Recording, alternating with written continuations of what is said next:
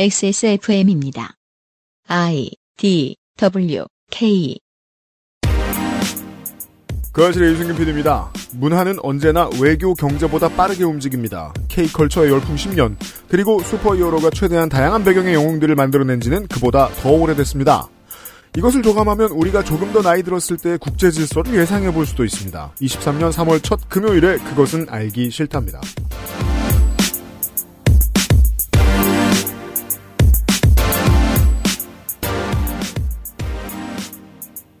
연휴를 통으로 째고 계신 청취자 여러분들 계십니까? 좋겠습니다. 사실 저도 그래요. 그래서 저는 지금 어, 밤섬 앞에 없습니다만 아무튼 방송을 하고 있습니다. 요즘은 팟캐스트 시대는 월요일에 해야죠.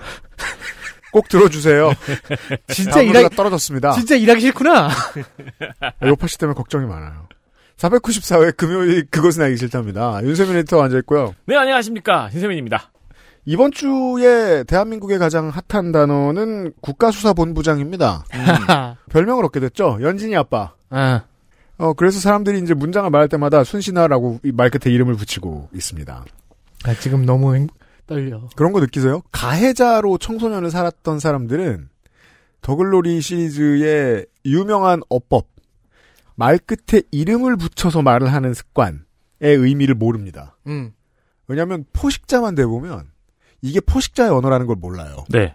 왜냐하면 자기들은 그렇게 불러본 적만 있고 그렇게 말을 들어본 적이 없거든요.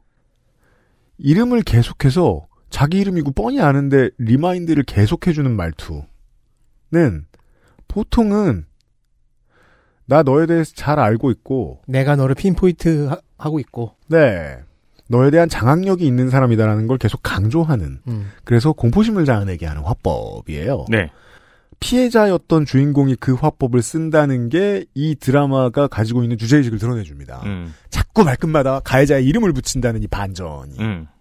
아무튼 인간 쓰레기 같은 아들을 둔 이 사람의 이야기가 이번 주에 좀 시끄러웠는데 네. 아, 한 발짝 물러났더군요. 네. 네, 인간 쓰레기 하니까 말인데요. 어, 덕질인이 앉아 있습니다. 뭐라고요?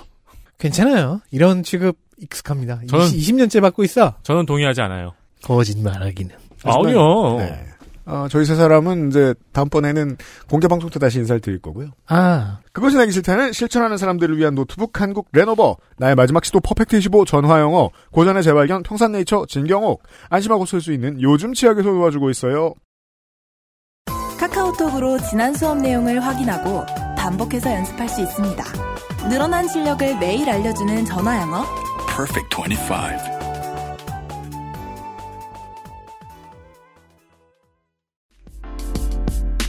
청취자의 질문입니다. 전혜원 기자는 귀신인가요? 아닙니다. 그 아이실에는 목소리만 나가서 그렇지 저는 살아서 아침부터 취재하러 잘 다닙니다. 확인하시려면 2023년 4월 8일 토요일 오후 3시 그것은 알기 싫다 500회 특집 공개 방송 세상은 못 바꾸는 시간 파트 2에 와주시면 됩니다. 저 북극 여우소장, 나성인, 선생, 농축산인, 타투이스트 도이, 헬마우스와 함께 지난 10년간 잘 보이지 않던 청취자 여러분을 만납니다. 예매는 인터파크에서 3월 17일 금요일 저녁 7시부터 시작합니다.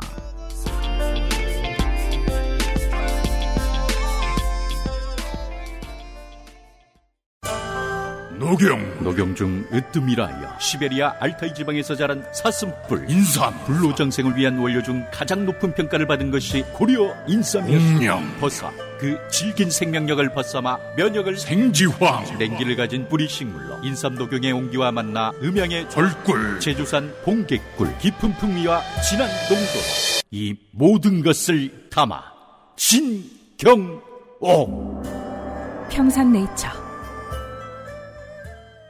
치약이 다 거기서 거기지 뭐. 그냥 싼 거 사자 싼 거. 얘 봐라. 요즘엔 안 그래.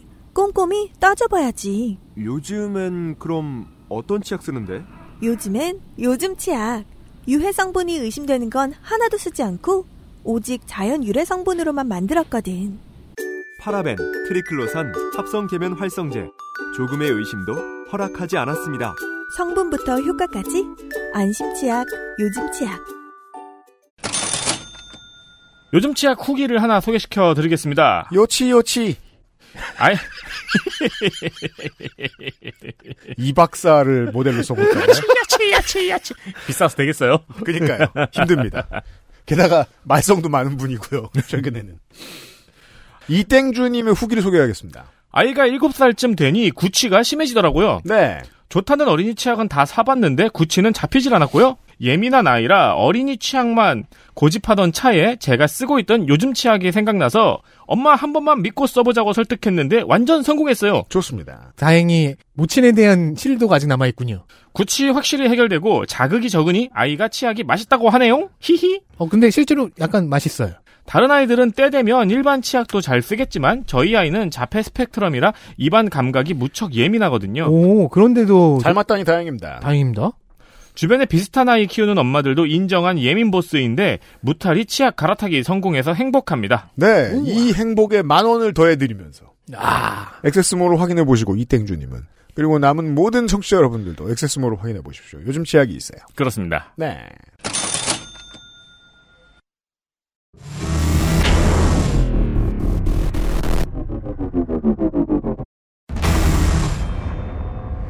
기본 교양, 슈퍼히어로 문학의 인해, 스판덱스 영웅전.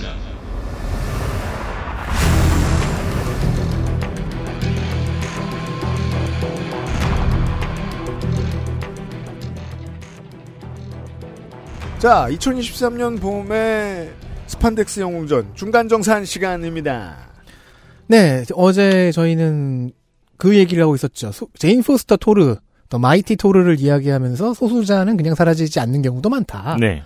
그런 얘기를 했고요. 이게 이제 사실 영화 자체로서 완성작으로서 재미가 없었기 때문에 어, 그 얘기를 지금 하려고 하는데. 다만 이렇게는 생각하죠. 크리스 햄조스가 나와서 재미없기도 힘들고 나탈리 포트만이 각 잡고 연기해서 재미없기도 힘들다. 따라서 사람들은 실망했다고 했지만 후속작은 볼 겁니다. 예. 그 어제는 제가 이런 거를 싫어하는 그 억지로 트집 잡는 이런 사람들도 있어요라는 식으로 얘기를 했지만 사실 그 반응을 살펴보는 입장에서는 되게 짜증이 납니다. 왜냐면은 이터널스의 불친절함이나 음. 러브 앤 썬더의 유치함 음. 같은 것은 비평적으로 비판을 할 수 있는 지점이에요. 그럼요. 그런데 그런 비평적인 그 비판이 어제 얘기했던 그런 혐오와 같이 따라 나와요. 두 이게- 개가 가끔씩은 뒤섞여요. 이게 인류의 재미있는 정서죠. 하나가 싫으면 다른 하나를 섞어와서 뭉칩니다. 그래서 전자가 후자의 포장지 역할도 해요. 그럼 그걸 분리해야 되는데 그게 너무 힘들어요. 음. 비슷한 이유로 미국 백인들은 90년대에 영화 말콤엑스 재미없다고 깠습니다. 네. 네. 뭐 블랙팬서 1편 영화도 그런 얘기를 들었죠. 재미없다. 그러니까 이런 시대의 안개가 좀 거쳐질 필요가 있어요. 네. 음. 그러고 나면 그 다음에 제대로 평가를 받아요. 근데 제- 그때 제대로 평가받았을 때도 재미없다. 괜찮아요. 재미없다는 건 억가가 아니에요. 다만 억가를 위해서 재미없다를 가지고 오는 때가 문제죠. 음. 그게 언제나 현재예요. 현재. 자, 그래서 소수자 얘기를 하고 있었는데요. 음. 예를 들면은 현재 해상을 석고나 문명의 주요 주기는 유럽 문명이죠. 네. 유럽 문명의 기반 중에는 이제 북유럽이 있고 이집트도 있습니다. 네. 네. 이들은 결국 유럽 문명에 먹혀버린 것일까? 아니죠. 노르드 신화가 기독교 문명에 종속돼서 파편만 남은 것 같았는데 네. 현대에 돌이켜 보면 토르가 있었고 음. 바이킹 메탈 음악 같은 형태로 살아남아 있었다는 거죠. 메탈 뜨개질도 있어요. 어, 그렇죠. 네. 그리고 이게 소수자 중에서 가장 강력한 그 그룹인 여성과 결합하니 아. 제인 어. 포스터가 나, 오죠 네. 노르드 신화의 또 변형에 대해서는 우리가 문학인과 함께 음. 얼마 후에 또 나눠보겠습니다. 아 무슨 얘기할지 알겠다. 네. 오, 아, 아, 아. 음, 기대해 주시고요. 그게 있구나. 네. 그리고 이집 또 열받으면 또 저 북극여우 소장이 또 들고 와서 또 뭐 할지도 그렇죠. 모르겠어요. 어, 그러네요. 그리고 이집트는 어떨까요? 이걸 같이 부를까 봐. 그 빌란드사가 제가 굉장히 좋아하는 음. 만화인데 음. 보면은 이 바이킹 그 들이 개신교 기독교인들을 얼마나 무시하고 핍- 핍박하는지가 나오죠 거기서는 음. 네 세상 못되게 굽니다. 그렇죠 그렇죠 큰 놈들이. 음 어, 이집트도 비슷합니다. 영국을 필두로 한 서유럽에게 해석의 우선권을 빼앗겨 버렸, 는데 지난번 스판덱스 영웅전에 설명해 네, 드린 바가 고대 있습니다. 이집트 문명에 대한 해석의 우선권을 영국, 프랑스, 독일에게 다 뺏겼죠. 네. 음. 그래서 남은 거라고는 각국에 퍼져나간 오벨리스크랑 음. 신비주의 파라오 음모론 같은 것만 남은 것 같았어요. 투탕카멘 응. 그 중간 어딘가에서 블랙 아담이 헤매고 있어요. 엑소시스트 음. 영화 맨 앞에도 음. 아프리칸과 이집트에서 유적 발굴하면서 그 악령이 풀려나죠 그게 그 그게 저 신비주의잖아요. 영화 머미 시리즈하고도 비슷한 어, 그러네요. 케이스죠. 네. 그런데 슈퍼히어로 장르에 한해서는 뭐 DC의 블랙아담이나 마블의 문나이트 같은 캐릭터들을 통해 조력으로나마 음. 살아남아 있었습니다. 음. 그러니까 유럽 문명의 기반으로서 역사 속에만 뭐 존재하는 게 아니라 음. 아직도 그 이 소수자들은 그 흔적을 남겨왔다는 거죠. 제가 기초 필라테스와 요가 관련된 유튜브를 보면서 연습을 해보고 있거든요. 네.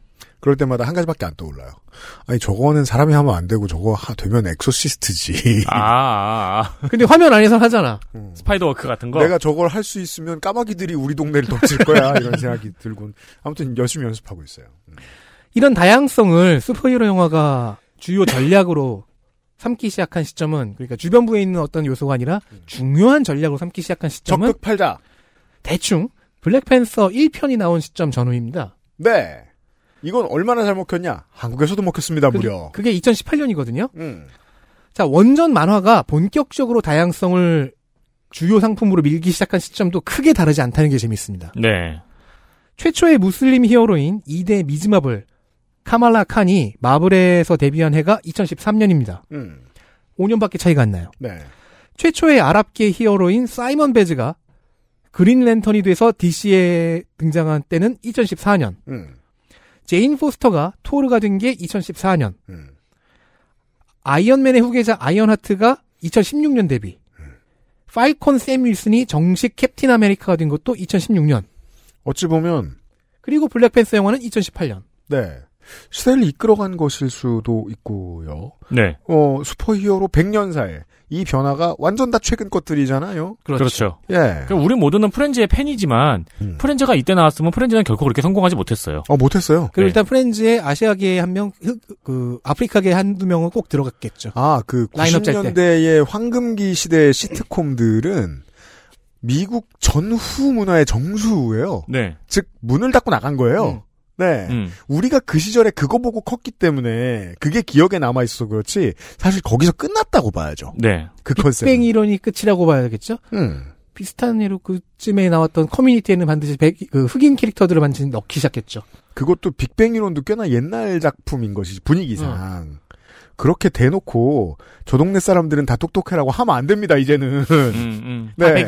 어쨌든 지금 말한 것들이 다 2010년대에 시작된 변화입니다. 음. 그 외에도 예시가 더 많아집니다. 동아시아 쪽도 공략을 하는 중이라고 지난 회차들에서 언급했죠. 그렇죠 복습해보겠습니다. DC는 저스티스 리그 오브 차이나라는 걸 만들었어요. 음.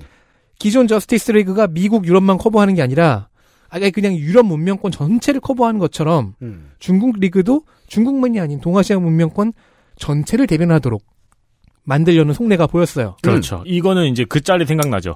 돈으로 나를 사려는 겐가? 라고 하기엔 너무 큰 돈이었다. 그쵸. 음. 근데 정확하게는 아쿠아만 포지션을 맡은 드래곤선의 본명을 보면 압니다, 됩니다.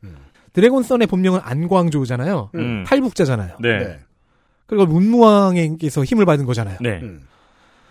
거의 비슷한 기획을 마블에서는 에이전트 오브 아틀라스로 했다고 얘기했죠. 네. 동아시- 다 한 번씩 다뤘어요 네, 아시아계 히어로들 잔뜩 모아놓고 모아놓으니까 샹치, 카말라칸, 아마데우스 조 같은 인기 캐릭터가 있으니까 얘네들 앞에 세우고 음. 한국, 필리핀, 중국 국적의 히어로들을 푸시했던 기획입니다. 그렇습니다 이와 관련해서 블랙 위도우 영화가 나오기 직전에 물대서 노젓기 용도로 기획한 만화가 있었다고 얘기했습니다. 음. 영화에 등장한 빌런 중 하나인 테스크마스터의 특집 만화. 테스크 마스터 이 만화의 장르는 첩보물인데 여기서 테스크마스터가 상대해야 되는 첩보기의 거물 셋이 음. 미국, 와칸다, 한국입니다. 음. 돈 많은 나라들이군요 미국은 미국이고 와칸다는 와칸다라서인데 네. 음. 한국 왜 꼈을까? 분단 국가라서겠죠. 그쵸? 네, 첩보 전이 아직도 화려하게 음. 움직이는 나라. 그 미국은 미국의 인물은 필 콜슨이고요. 음. 와칸다의 인물은 오코의 장군이고요. 음. 자, 둘 다 영화에서 큰 히트를 해서 중요 캐릭터가 됐잖아요. 어 그럼요 근데 한국의 캐릭터는 화이트 폭스입니다. 구미호. 화이트박스가- 네 급이 된 거예요. 어찌 음. 말하면은 필 콜슨 오코에와 음. 이 캐릭터도 2014년에 만들어졌습니다. 음. 화이트 폭스는 그것도 한국인 작가 음. 네스티켓이 만들었죠. 네. 이 기획은 절대 우연이 아니라고 생각합니다. 음. 제가 예견하는데 화이트 폭스는 10년에서 15년 안에 영상화가 될 겁니다. 아예 가능합니다 10년보다 더 빠를 수도 있어요. 음. 자, 중국, 남아시아, 한국, 필리핀, 홍콩 등등은 모두 일본 이후에 경제력과 정치적 영향력을 갖춰 나가고 있는 지역입니다. 그럴 테지요 그러니까 이들을 상대로 장사를 해서 돈을 벌려면 이들이 감정이입을 할 수 있는 영웅을 정교하게 잘 만들어야 효과가 극대화되고 그죠? 먹힙니다. 그냥 만들면 재미없다고 버려집니다. 네. 음. 우리 태극기 부대 같이 생긴 그 친구 있었잖아요. 아, 그 친구가 음. 이 슈퍼히어로 업계에서 가장 제일 먼저 시도하는 거 있잖아요. 국기의 의인화. 음. 그 방법을 이용해서 만든 건데 정확히는 화이트 폭스의 부하 직원이에요. 맞아요. 음. 그렇게 나와요. 이 테스- 국제 의인화로 제일 유명한 캐릭터는 캡틴 아메리카인가요? 슈퍼맨인가요? 캡틴 아메리카죠. 캡틴 슈퍼맨과 원더우먼은 코스튬만 의- 바꿨는데 음, 음. 사실 몇 년 전에 이런 다양성 증가의 원인이 무엇인지 말해달라는 원고 의뢰를 받은 적이 있어요. 음. 그때도 똑같이 썼습니다. 네. 어, 이상한 세계관을 가진 여러분, 동기는 단순하게 돈입니다. 돈입니다. 자, 그럼 아니 러브 앤 썬더는 흥행 망했잖아요. 손해 봤잖아요. 어제 제가 무슨 얘기했죠? 고스트버스터즈 안 팔렸잖아요. 음. 리부트. 그럼 무슨 돈이에요? 돈을 벌자고 했다가 실수하는 경우도 있죠. 그죠? 그럼요. 네. 근데 그 실수를 많이 해봐야 레드오션이 됐을 때 잘 먹고 잘 사는 회사가 될 수 있어요. 그리고 이번 거는 다음 것을 위한 발판으로 삼을 수도 있고요. 어? 진양철 회장을 모두가 흔들었어요. 반도체 하지 말라고. 투자하고 있는 거예요. 음, 음. 예. 그죠? 자, 자본주의 원리 중 하나를 생각합시다. 음. 기- 기존 소비자는 줄어들게 돼 있습니다. 음. 시간이 지나면서 늙고 죽고 어, 바쁘거나 다른 재밌는 것 때문에 관심이 줄어들고 네. 전 세계 어딜 가나 백인은 중위 연령이 어마어마하게 높습니다. 음. 그래서 대중문화 장르들은 지속적으로 소비자를 늘려나가야 됩니다. 시장을 확장해야 돼요. 맞아요. 이즘은 안 돼요. 백인은 빠르게 멸종 중이에요.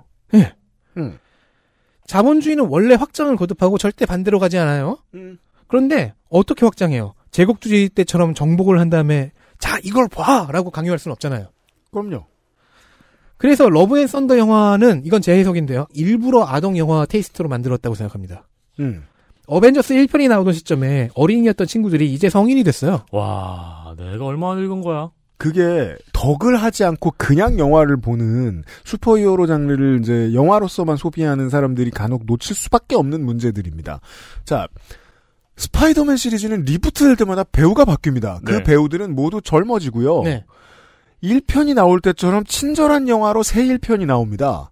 그래서 20살 때 봤을 때 흥미로웠던 게 40살 때 똑같이 신작이 나온 것 같아서 기분 나쁘기도 해요. 그러면 20살이었던 나, 나를 따라서 40살이었던 나를 이해하라고 할까요? 그럼 아니죠. 피터파크도 똑같이 20년 늙어야 되는 거 아닙니까? 새롭게 스무 살이 된 사람들, 새롭게 열 살이 된 소비자들을 공략을 해놔야 되죠. 한국의, 그래야지 장기적으로 장사가 되죠. 한국의 평론가들이 종종 이게 한심합니다. 어떤 점에서 역설이 생기냐면 완전히 문법이 정해져 있고 이 문법 안에서 움직이는 거라서 좀 어색해도 괜찮고 환상적이어도 괜찮고 현실감이 없어도 된다라는 암묵적인 합의가 있는 공포 장르의 경우에는 평론가들이 절대로 유치하단 말을 하지 않습니다. 하지만 이 문법을 알지 못하면 모든 공포 영화는 다 유치하거든요. 음. 음. 다 비현실적이고 다 왁구가 안 맞거든요. 네. 룰을 알면 못 가는데 우리나라 평론가들은 슈퍼히어로 장르에 대해서 룰을 모르는 게 아닐까 의심스러울 때도 있어요. 아, 음. 그런 사람들이 몇 명 있죠. 음. 자, 어쨌든 그래서 현재 어린이들을 상대로 마케팅을 해서 관심도를 세대별로 다 유지시켜야 되는 거고 월카니. 똑같은 방법을 인종과 문화에도 쓰게 되는 겁니다. 음. 그래야지 확장이 되는 거예요. 음. 미국 시장에서 더 이상의 성장을 못 하니까요. 그럼요. 그나마 더 넘어오려고 했더니 트럼프가 장벽도 만들어. 그런데 네. 그 새로운 소비자가 알고 보니까 우리 즉 미국 안에도 있다는 걸 발견하게 되는 순간이 있었습니다. 아직 못 팔아먹은 미국 소비자가 있다. 그래서 에이전트 오브 아틀라스 얘기를 할 때 예로 들었던 만화가 그렉박의 한국 배농담 같은 것이 나옵니다. 이거 배. 어느 어느 나라 배 같대? 중국 배. 일본 배 아니야? 너 그 말은 하지 말았어야 했어. 뭐 이러면서 음. 음. 다양성 속의 다양성이라고 그렉박이 표현을 하는데 음. 자 우리는 동아시아지만 거기서도 분류가 있단다 이웃들아 네. 라는 이야기죠. 그죠. 옛날에는 요즘도 한창 그렇습니다만 어, 미국의 코미디언들은 인종 개그할 때 에이전이라고 음. 해요. 근데 그게 이제 점차 바뀌죠. 필리피노라서 필리피노밖에 못하는 개그. 그죠. 한국계라서 한국계가 예. 할 수 있는 개그. 싱가포리언이라서 그게 이제 바뀌죠. 예전엔 안 먹혔을 거예요. 음. 요즘은 대히트하고 있어요. 자기만 할 수 있는 개그 같은 거. 그죠? 우리나라에선 조나단 씨가 유명하죠. 암살 개그. 예, 예. 금목자업 같은 거. 거기서 더 나가면 이제 옆에서 나이지리아계가 콩고는 그래서 문제라고 이러면서 음. 그죠? 이게 개그를 치기 먹히는 시작하면- 때가 올 거예요. 미국엔 이미 네. 왔다는 거고요. 아직 조나단 연비 씨는 아프리카라는 카테고리 안에서 묶이긴 하는데 네. 옆에서 나이지리아 사람이 한 명이 막 치코미 걸고 이런 식으로 하면은 그게 다양성 속의 다양성이 표현되는 거죠. 네. 네.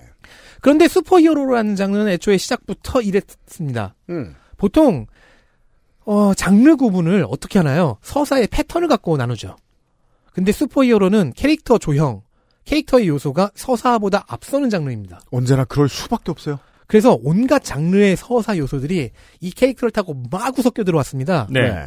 슈퍼맨과 아이언맨 SF입니다. 배트맨 탐정물입니다. 음. 원더우먼 신화와 SM 성애를 갖고 들어왔습니다. 설명해드렸어요. 캡틴 아메리카는 전쟁물로 시작했고요. 음. 블랙팬서는 정치 이슈를 다루면서 시작했죠. 그렇습니다. 닥터 스트레인지는 공포물과 오컬트물과 사이키델릭물이었습니다. 음. 이런 식이에요. 시작부터 다양성이 터져 나올 토양이었던 겁니다. 원래 될 땅이었다. 음. 음. 그리고 마블에게 있어서 최초의 슈퍼히어로인 인류 역사상 두 번째 슈퍼히어로인 네이머의 경우에는요. 네이머 1939년 10월 혹은 그 이전 빌에버렛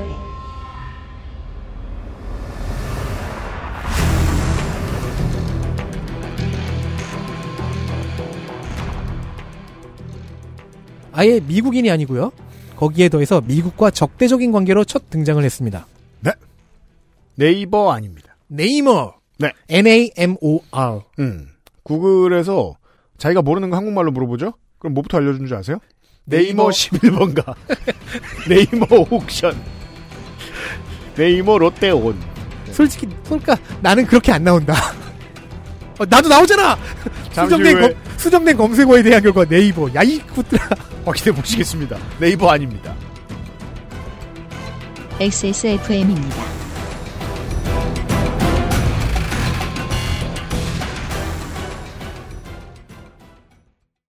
요즘 치약은 판매액의 10%를 소아암 재단에 기부합니다. 나누고픈 사람들의 치약. 좋은 치약, 요즘 치약. 세계에서 가장 많이 팔리는 노트북 브랜드 레노버. 뛰어난 가성비로 당신의 라이프 스타일을 변화시킬 아이디어 패드. 지금 바로 액세스몰 전용 특가로 구매하세요. Lenovo for those who do.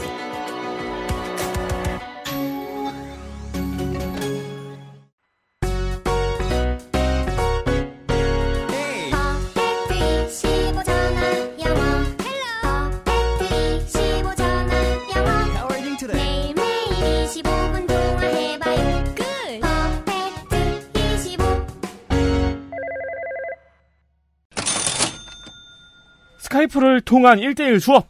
퍼펙트 25의 까다로운 티칭 테스트를 통과한 우수한 강사진. 결정적으로 너무나도 인상적이게 저렴한 가격. 그런데 수준이 낮느냐? 그렇지도 않습니다. 코로나로 인한 언택트 시대에 걸맞는 적촉 없는 영어 강습 퍼펙트 25. 퍼펙트 25는 프리토킹, 스피치, 글쓰기 훈련 등 11개의 과목 중에서 무려 5가지를 선택해서 강의 진행이 가능합니다. 그리고 당연하게도 모든 삽 써보신 분들은 차이를 알고 계십니다. 10분과 25분의 차이를요. 사내 복지제도를 통해서 강의 지원으로 영어 공부를 해 보세요. 그러면은 관련 증빙 서류도 철저히 잘해 드립니다. 액세스몰을 들르실 필요 없습니다. 퍼펙트25.com 되겠습니다. 그렇습니다. 예를 들어 한국에서 누가 슈퍼히어로 능력이 생겼어. 음. 히어로가 되고 싶은데 한국에선 악플만 달려요. 네. 그럼 퓨리한테 가서 면접을 봐야겠지? 음. 그러려면 퍼펙트 25가 필요합니다. 당연합니다. 하루 25분으로 슈퍼히어로가 되세요. 그렇습니다. 그리고 이제 취직이 됐어. 음. 그런 다음에도 계속 강의를 들어야겠지? 음. 그러면 또 회사 돈으로 들어야 되잖아요? 그렇습니다. 그럴 때 관련 증빙 서류를 철저히 준비해 드립니다. 닉 퓨리도 의심하지 않습니다. 맞습니다. 네.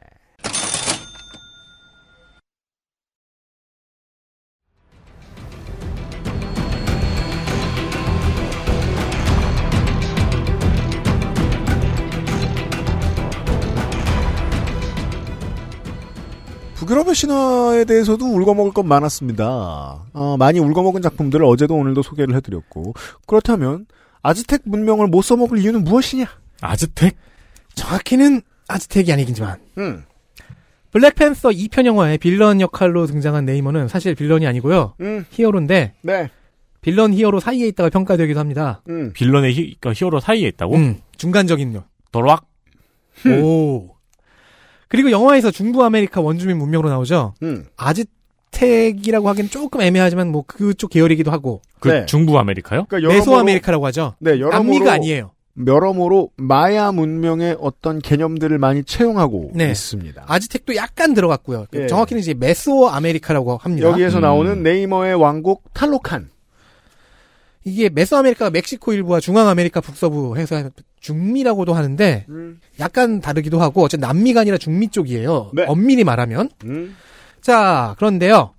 원전의 설정은 아니에요. 음, 원전의 설정은 아틀란티스입니다. 아틀란티스예요. 참고로 영화의 메소 아메리카 고증은 굉장히 좋은 편이었다고 하네요. 하지만 네이머는 보아와 동향이에요. 정식 발간 기준으로는 39년 10월 데뷔거든요. 아, 지금 기억났네. 그렇지. 그런 노래가 있었죠. 네. 권 이사님과 어, 39년 10월 데뷔인데 그래서 다른 슈퍼히어로들과 동갑인 줄 알았는데 음. 정식 출판이 아니라 극장에 비치된 팜플렛 잡지 형태로 등장한 것을 기준으로 하면 39년 4월 데뷔입니다. 마또 덕후 같은 설명. 뭐 4월판 만화가 오랫동안 증언으로만 확인됐는데 음. 90년도에나 2000년도에 이 기적적으로 이 남아있는 판본이 네. 발견되었다는 와, 그 가격 어마어마하겠다. 음, 후일담이 있습니다. 이게 정말 극장에 비치돼 있는 한 장 팸플릿은 역사적으로 정말 가치가 있는 게 그렇죠.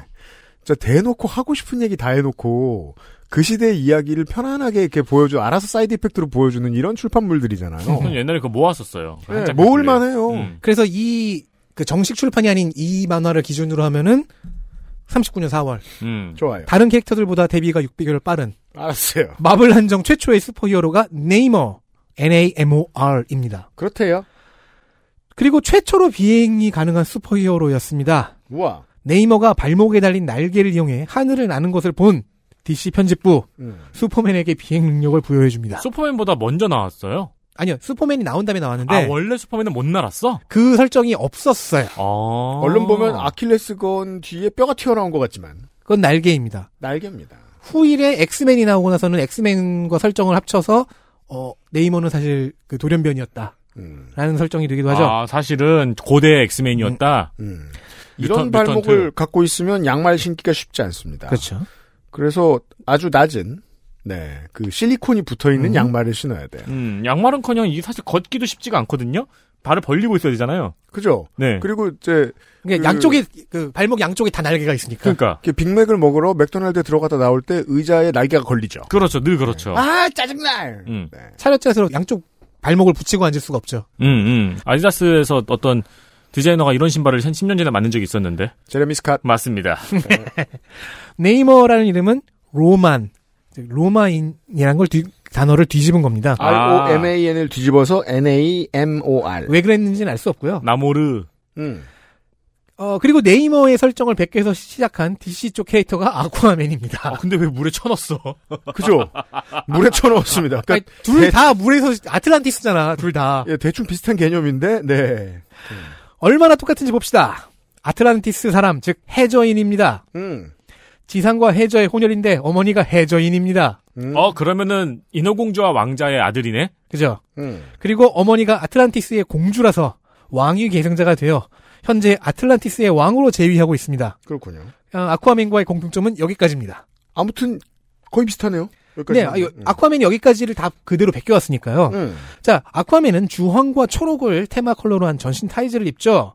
네이머는 팬티 하나만 입고 있습니다. 음. 가끔 뭐 머리 위에 뭘 뒤집어 쓰는 거 말고 말고는. 네. 음. 삼지창을 들어서 포세이돈 이미지를 챙기는 아쿠아맨과 달리 음. 네이머는 시그니처 무기도 없습니다. 네. 아, 그냥 약간 마동석 씨 과네요. 네. 아쿠아맨은 금발이잖아요. 네이머의 머리는 짧은 반삭이고 검습니다. 음. 네. 그래서 한국계 배우인 데니얼 대김 씨가 네이머 하고 싶다는 얘기를 자주 했었어요. 음. 아, 김대 씨. 자기랑 너무 닮았다고. 아까 말한 모자는 약간 자미로과의 모자 같은 걸 쓰고 있구나. 그리고 아 그건 가끔 쓰... 그게 왕관이었나? 음. 아무튼. 그리고 네이머는 미국을 적대합니다. 아, 네. 좌파예요. 마, 마블에서 아틀란티스의 정확한 위치는 남극해 근처예요. 음. 근데 미국을 비롯한 지상인 이것들이 거기에 배를 끌고 와서 막 폭발물 실험을 하는 거예요. 그렇죠. 그럼 아틀란티스가 뒤집어지죠. 북한은 막 핵실험을 하려 그래요. 쟤들이 뭔가 이상한 걸 한다. 음. 그래서 공주가 직접 나서요. 음. 조난당한 척해서 그 배에 승선을 해서 스파이 임무를 수행합니다. 음? 뭐 실어증 걸린 여자 뭐 이런 걸 연기하면서 음, 처음엔 음. 말이 안 통하니까. 음. 또 인어공주잖아. 그래서 임무는 임무대로 잘 수행을 하는데 하필이면 선장이 꽤 좋은 사람이었나 봐요. 음. 둘이 사랑에 빠지고 선상에서 결혼식도 올립니다. 이러면 안 되지 않아요? 그럼 안 되죠. 근데 임무 아니 스- 저기 스파이의 첫 번째 원칙이 뭐야? 적과 사랑에 빠지지 어, 말라. 그치. 두 번째는 취하지 마라. 네. 그런데 어, 사랑에 취해 결혼을 했어요. 임무를 다- 무사히 마치고 심지어 돌아갑니다. 결혼을 깨고. 그럼 이중 스파이지 지금부터. 음. 그러고서 아틀란틱스에 돌아와 낳은 아이가 네이머입니다. 아, 속인재라면 얘는 미국인이에요, 지금. 예. 그리고 네이머가 장성하여 왕위를 계승한 후에도 뭐 폭발물 실험, 쓰레기, 투기, 영해, 침범 이런 게 만복이 됩니다. 그럼요. 빡친 왕 네이머 음. 왕자인 경우도 있었, 있는데 어쨌든 직접 그 배들을 공격해서 격침을 시킵니다. 아. 어, 본인이 미국인이라는 사실은 아직 잘 모르는 건가요? 신경 안 출생의 쓰- 비밀은? 신경 안 쓰는 거예요. 음. 뭐 2차 대전에 발발하니까 네이머는 미국과 협력해서 캡틴 아메리카, 버키 등과 팀을 짜고 우정을 나누긴 해요. 음. 근데 조- 종전 후에는 다시 미국과 불편하고 서먹한 관계가 됩니다. 소련이네요. 스탈린이죠. 일단 뭐 물에서 무적이고 음. 힘세고 음. 하늘도 날아다니고 그러니까요. 네. 징배구나. 음. 어 원피스식으로 음. 하늘을 나는 징배죠.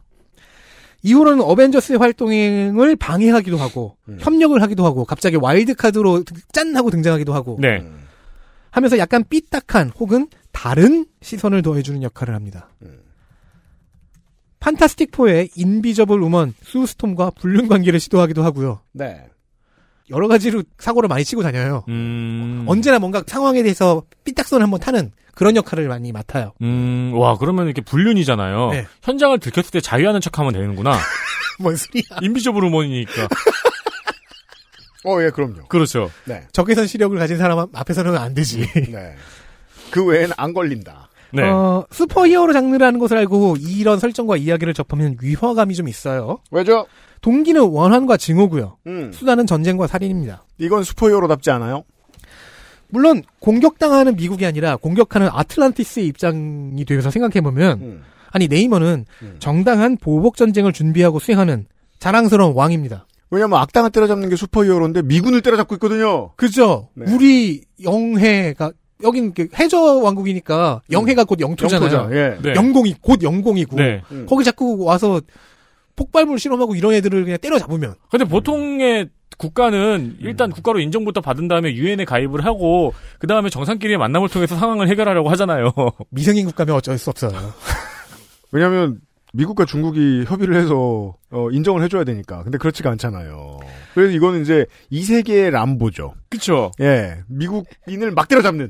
네. 근데 만화를 읽는 미국인 독자, 음. 1940년대의 미국인 독자에게는 왠지 통쾌해.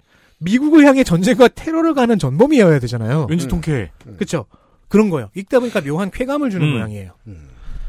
네이머는 배트맨 이상의 통쾌함을 주는 안티 히어로로 기획이 되었습니다. 1939년, 40년 대공황을 지나고 있던 당대 미국 사회가 그 구성원들에게 지어준 스트레스를 해소해주는 방법 중 하나였습니다. 음. 자, 슈퍼맨을 보면서 그 선하고 굳건한 모습에 위안을 받을 수 있죠. 네. 배트맨이 범죄를 파헤쳐서 범인을 찾아내고 그걸 징벌하는 모습에 즐거워할 수 있어요. 음. 네이머는 배트맨이 사용하는 폭력보다도 더 진한 폭력인 전쟁을 사용합니다. 음. 그 모습에서 오는 쾌감은 망할 세상 다 망해버려! 의 쾌감과 비슷합니다. 네. 문학의 치유 기능은 여러 형태가 있는 법이니까요. 음. 그렇죠. 네. 말을 맞아요. 이 안티 히어로를 만든 작가는 빌 에버렛. 이 사람은 1대 휴먼 토치도 만들고 하면서 극초기의 마블을 캐리한 작가 중 한 명입니다. 39년에 만들었다고요? 현대의 대중적으로 가장 유명해진 캐릭터는 맹인 격투가 데어데블이죠. 데어데블. 야, 이 데어데블 영화 나온 지 꽤 됐다, 이제. 아유, 그, 그러지 마요. 그 베네플렉에게는 아픈 기억이에요. 음. 아, 물론. 네. 자, 에버렛 가문은 가문이에요. 음. 300년을 이어내려온 뼈대 깊은 귀족 가문입니다. 그렇대요. 귀족 가문이었습니다. 음. 하버드 학장 메사추세츠 주지사 뭐 메사추세츠주의 하원 의원이 이 가문에서 배출됐고 음. 조상을 거슬러 올라가면 시인 겸 허가 윌리엄 블레이크도 있었다고 하네요. 아, 작가 본인. 네, 빌 에버렛의 가문이. 아. 그 가문에서 빌 에버렛이 나온 거예요. 음, 보스턴에 이제 꽉 잡은 잘 나가는 네. 집안. 음. 미국인인 에버렛이 미국을 공격하면서 데뷔한 안티 히어로를 만든 것은 영국 낭만주의 신문학의 거물이었던 블레이크가 성경을 믿었지만 당대의 교회는 가열차게 비판했던 사실을 떠오르게 합니다. 이해됩니다. 자, 39년 중반이면은 대공황 끝물이고 2차 대전 직전이죠. 음. 진짜 아무런 시기였어요. 빌 에버렛은 시대의 스트레스를 자극하는 전략을 달성하기 위해서 미국 바깥의 적이 사실은 영웅 캐릭터인 전복을 시도한 겁니다. 1940년대에 이미 이게 시장에서 성공했는데 그때 달성되는 효과는 이렇죠. 미국인 독자가 비미국의 시각으로 미국을 보는 연습을 하는 겁니다. 음. 1940년에 그리고 2020년대 오면 샹치 영화에서 그 샹치의 아버지 웨누가 음. 자기를 부르는 호칭이 만다린으로 알려져 있는 그 상황을 귤의 이름으로 자기를 부르는 그 상황을 비웃는 장면에서 같은 효과가 나오죠. 어. 어. 그렇죠. 어, 지난번에 한번 샹치 이야기하면서 잠깐 언급하고 지나갔던 적이 네. 있습니다. 사실상 푸만추였고 네. 푸만추였던 그 만다린 캐릭터가 이 영화에서는 웬으로 바뀌면서 음. 오히려 황인종 멸시의 역사를 비웃는 전무후무하게 멋진 대사를 치죠. 저와 저희 동네 사람들이 아직 이게 안 들어오는 이유이기도 하죠. 미국인이 가지고 있었던 고정관념을 일단 전복시키고 나서 펼치니까 네. 그게 너무 중요한데 그 고정관념이 없던 사람이 봤을 땐 모르겠거든요. 8, 90년대에 아시아를 대표하는 원앤올리였던 일본은 그 고정관념 스테레오 타입을 전복시키지 못하고 따라갔어요. 닌자, 음, 사무라이. 그런데 이제 현재 뜨고 있는 한국과 중국 같은 경우에는 그걸 전복시킬 수 있는 힘이 있다는 거죠. 네. 자, 슈퍼히어로 장르의 여명기에 이미 네이머라는 시- 시도가 있었고 시장에서 성공했고요. 그래서 장르의 뿌리가 됩니다. 음. 39년에 만들어진 것이.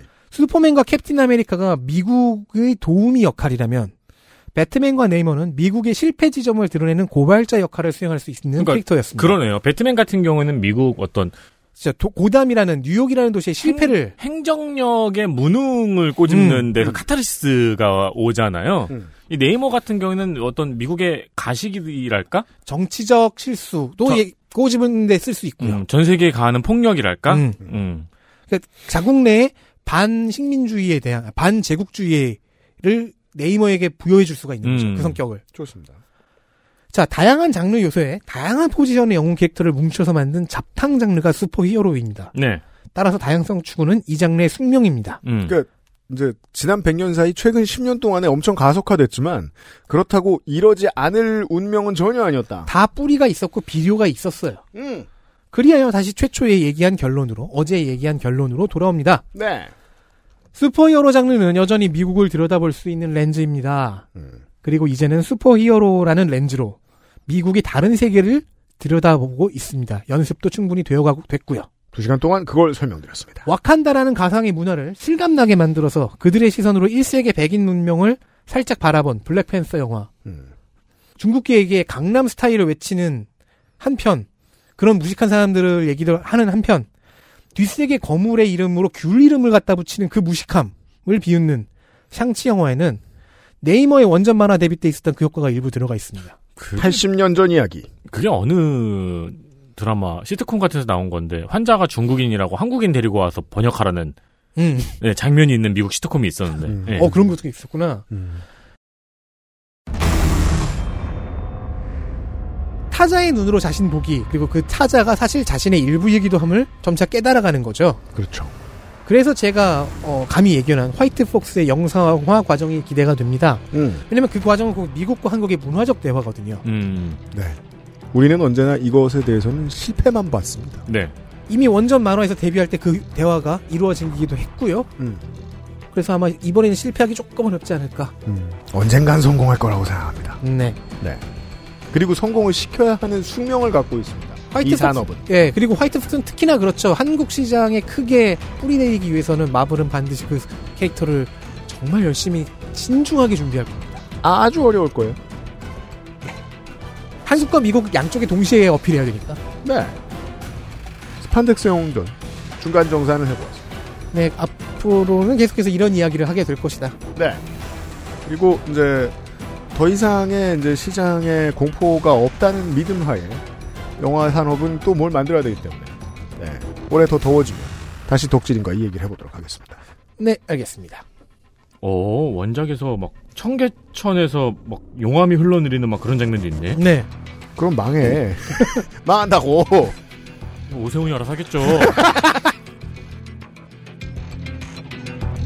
XSFM입니다.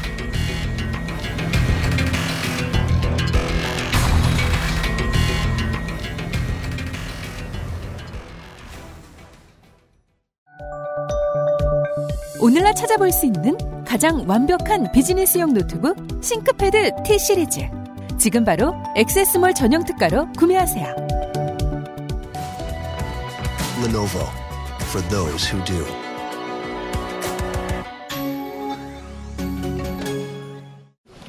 네, 진경호 팀장입니다. 저희 엄마요? 진짜 경자 옥자요. 충성 경장 진경옥 세상의 모든 경옥을 위해 120시간 진하게 다렸습니다. 활력 있는 사람들의 이름 진경옥 평산네이처. 금주의 의사소통. 의사소통입니다. 어, 샌디에이고에 계신 김효은 씨가 뉴키즈 온 더 블락의 국내 한국 콘서트에 가셨었습니다. 그때의 이야기를 적어 보내주셨어요. 보죠. 뉴키즈 온 더 블락 콘서트는 고3 졸업 선물로 엄마가 사준 10만원짜리 티켓으로 갔습니다. 이렇게 비쌌나? 아닐 텐데? 와, 아니, 갔다는 사람이 그렇다는데. 리셀가였나 보다. 모르겠어요. 저는 이 정도 받았을지도 모르겠다고 생각합니다. 음. 우리 살림에 꽤 비쌌지만 2층에 무대가 너무 멀리 보이는 좌석, 오빠들은 새끼 손가락 반만하게 보였어요. 그때까지도 사고가 컸고 사람이 죽은 걸 몰랐고 엄마 아빠가 주무시길래 조용히 집에 가서 씻고 잤습니다. 다음날 아침에 그 난리가 난 걸 알고 사실 사람 죽은 게 어떤 의미인지 잘 몰랐고 생각해 볼 시간도 없이 부모님께 혼나고 이웃 아줌마들한테 혼나고 뭐? 이웃 아줌마들은 왜 나와? 그러니까 저희가 그때 기사들을 봤잖아요. 네. 온 나라가 일단 기본적으로 한심한 취급을 했어요. 그리고 이웃 사촌이라는 개념이 농담이 아니던 시절이에요. 음. 친척들한테 혼나고 방학 때 잠깐 들은 학교에서 선생님들한테 혼나고 안 다쳐서 다행인데 그런데 쫓아다니고 쓰잘데기 없는 짓을 하냐 뭐 대충 그랬습니다. 공부할 것이지. 대학 가서 선배들한테도 애가 그 콘서트 다녀온 애래 그러면서 비꼬는 대단하다 이런 식의 얘기를 들었고요. 아니 얘네들은 왜 그래? 한심하지 않은 걸 한심하다고 하는 사회는 보통 한심한 걸 당연하게 하거든요. 그러니까 평상시에 성매매를 이렇게 하면 이렇게 망신을 당해야 되는데. 음. 네. 아. 세월이 흘러 어찌어찌 미국에 와서 몇 년 전 보이즈 인더 밴드 싱글을 내고 전국 투어를 하길래 그죠. 뉴키즈 온더 블락이 컴백작을 한 두 번쯤 내놓은 적이 있습니다. 맞아요, 네. 오렌지 카운티로 콘서트를 갔습니다. 아, LA로 가셨군요. 아줌마들이 신디로퍼 패션으로 모였고, 그, 그, 그러니까 시키지 않아도 문법은 맞추죠. 파마를 해서 이렇게 굉장히 부- 어, 볼륨이 풍성해진 잔 반발들. 거기에 네. 이렇게 각자 자기용 가로등 하나씩 들고 갔을 응. 것 같아. 그 밑에 서 있어야 되니까. 그죠? 사람 4등신 만드는 헤어스타일 있잖아요. 꼭대기까지 거의 만석이었어요. 이게 그 세대에 따라 다 똑같은 영향이 나오는데, 미국은 오래된 보이밴드가 먹고 살기 정말 좋습니다. 어, 그래요? 콘서트를 다니면 락밴드들 전국 투어 하는 거랑 똑같은 효과가 있기 때문이에요. 음. 백스트릿 보이즈 지금도 엄청 투어 열심히 다니잖아요. 아니, 왜 우리 기억 속에 잊혀진 옛날 원히트 원더 뮤지션들도 지금 투어를 다니고 있더라고요. 음. 지금 백스트릿 보이즈 투어 가면 딱 제 나이 또래들 아저씨 아줌마들 우르르 가서 다 노래 따라 부르고 있는 거예요. 오. 예. 미국은 그게 되더군요. 정말 뉴키즈로 영어를 배운 덕에 랩까지 다 기억이 나서 떼창하고 재밌었네요. 집에 와도 흥에 겨워 유튜브로 이것저것 보다가 인터뷰를 봤는데 새 노래 홍보하면서 그동안 뭐 했는지 근황을 묻다가 지금까지 활동 중에 제일 기억에 남는 걸 묻는데 멤버들 모두 한국 콘서트라고 하는 거예요. 그때 어린 소녀가 사고를 당해 죽었고 너무 충격적이었다. 우리도 어려서 어떻게 할지 몰랐고 호텔에 갇혀서 애도의 메시지를 전하지도 못했다. 주최 측에서 계속 공연을 하라 강요해서 정말 어쩔 수 없이 춤추고 노래를 했는데 지금도 그게 믿을 수 없다. 그분에게 너무 미안하고 아직도 가슴이 너무 아프다. 라면서 50이 다 되어가는 아저씨들이 눈물을 툭툭 흘리거나 아니면 눈시울이 빨개지는 거예요. 이런 반응이 생소했고 죽은 아이에 대한 나 혹은 언론 대중의 관심이 1도 없었다는 게 그 아이의 명복을 빈 적도 없다는 게 생각났습니다. 우리는 너무 각박해서 생명이 귀한 걸 자꾸 잊게 되고 그래서 사고가 반복되어도 쉽게 극복하는 것이 장점인지 단점인지 그 사이 어딘가인지 좀 고민하게 됐는데 어제 그 아이를 듣다 반가워서 주저리 주저리 쓰게 됐네요. 네. 김효은 씨께 저희가 샌디에이고로 보내드릴 수 있는 어떤 선물들을 보내드리겠습니다. 네. 네. 저 이때 생각나네요. 중앙일보였나 한겨레였나 둘 중 하나는 확실하거든요. 음. 사설에 그렇게 사설이었을 거야 아마. 뉴키즈 온 더 블록이 왜 청소년들에게서 인기가 많은가를 막 분석을 하는데 나름 열심히 분석을 하는데 곡에 이해 같은 그 감탄사들이 많다. 이게 성적인 신음 소리를 연상시킨다. 음. 그래서 저속하다. 음. 는 식으로의 그 분석이 기억이 나네요. 네, 이거 왜 글러 먹었죠? 어, 김효은 씨가 지적해 주셨죠. 추모나 하라고. 이런 못돼 먹은 새끼들. 네. 심지어 뉴키즈 온 더 블록이 그때 그 덕질한테 사과해야겠어요. 이게 진짜 인간 쓰레기의 논평이에요. 그렇죠. 아니 근데 그러니까 저는 그러고 보니까 그게 느껴진 그게 확 떠, 떠오르네요. 이거 뉴키즈 온 더 블록이 그 이 사건에 대해서 이 사고에 대해서 어떻게 느꼈는지는 아무도 관심 없었네요. 어, 그렇죠. 그냥 무도한 제국주의 놈들이 와서 우리네 소- 딸들을 짓밟고 갔다는 시선이었어요. 그러니까 할 수 있는 대로 다 상스럽잖아요. 네. 혹은 혹은 주인님이 오셨다 갔는데 우리가 너무 우리 애들이 너무 난, 난장을 피웠다. 그 놀라운 야만입니다. 네. 그런 시대를 뛰어넘는 게 뭐 쉽겠습니까? 아직 25년도 안 됐네요. 오래지 않은 과거예요. 네. 네. 스판덱스 홍조로 꾸며드린 3월 첫 주 평일에 그것은 알기 싫다였습니다. 내일 이 시간에 전혜원 기자가 녹음하고 나가면서 본인이 입으로 이렇게 말했습니다. 저는 재밌었는데 어떡하죠? 네. 그래서 확실한 게 있습니다. 너무 재밌게 이야기하니까 아, 두 시간을 떠들었습니다. 맞아요. 꽉 채워서. 네. 네. 아, 참 본인이 안 해도 될 걱정을 많이 하세요. 왜냐하면 본인이 해결할 수 없거든요. 어떤 건. 자, 전혜원들로 토요일 이 시간 다시 꾸며드리도록 하겠습니다. 독재인과 윤세민 네트였습니다. 저는 유승균 PD였습니다. 그것은 하기 싫다 494회입니다. 토요일 이 시간에 봬요. 안녕히 계세요. 안녕히 계세요. XSFM입니다. I D W K